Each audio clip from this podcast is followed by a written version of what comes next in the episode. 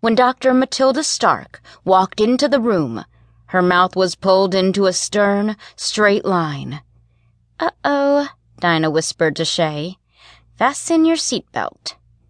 The professor stood front and center in the large, square room. Ladies and gentlemen, she began in a chilly voice. I wish to call your attention to the fact that I did not fall off a turnip truck yesterday.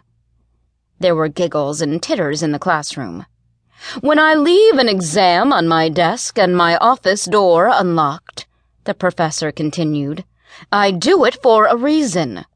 I am well aware that in this modern age of strong ambition and weak scruples, the temptation may be greater for some than for others. Shea stopped breathing.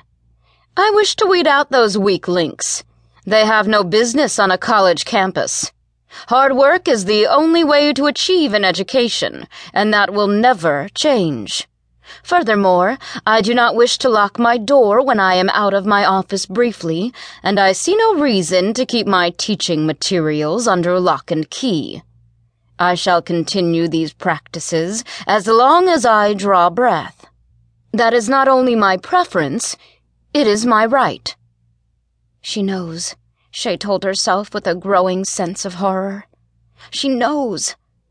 In my pursuit of those weak-kneed fools who refuse to earn a grade by simple hard work and study, I have chosen to take advantage of this age of technology. I recently took the precaution of installing the latest in technological advances, the video camera, in my office. Shea's head began to throb.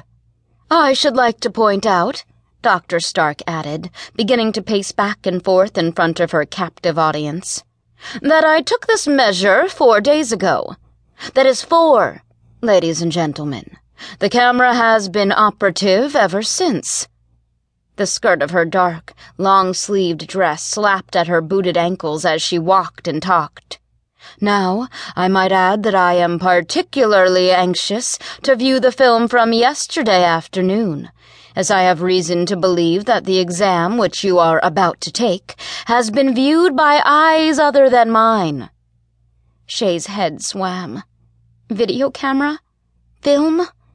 Of her? Yes, of her, the thief in question. If I am right, Dr. Stark concluded with a cold, sly smile as she began to hand out exam papers. A star has been born in the cinema filament, Perhaps, if the quality of the film is acceptable, we shall all view it in this room on Monday morning at this same hour. Then she added with mocking glee, Wouldn't that be fun? Under her desk, Shea's knees knocked against each other. She was on film, stealing a test. The entire class was going to get to watch her sneaking around her science teacher's office, filching the test from that pile of papers on the desk Copying it? Dr. Stark was going to show her criminal act in class?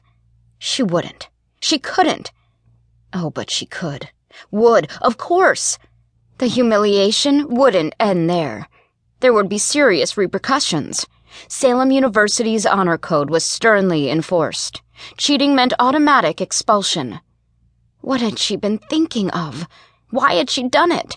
She had worked her buns off to get to college, and now it was all going to end after only one and a half semesters. She had to stop Dr. Stark from showing that incriminating film.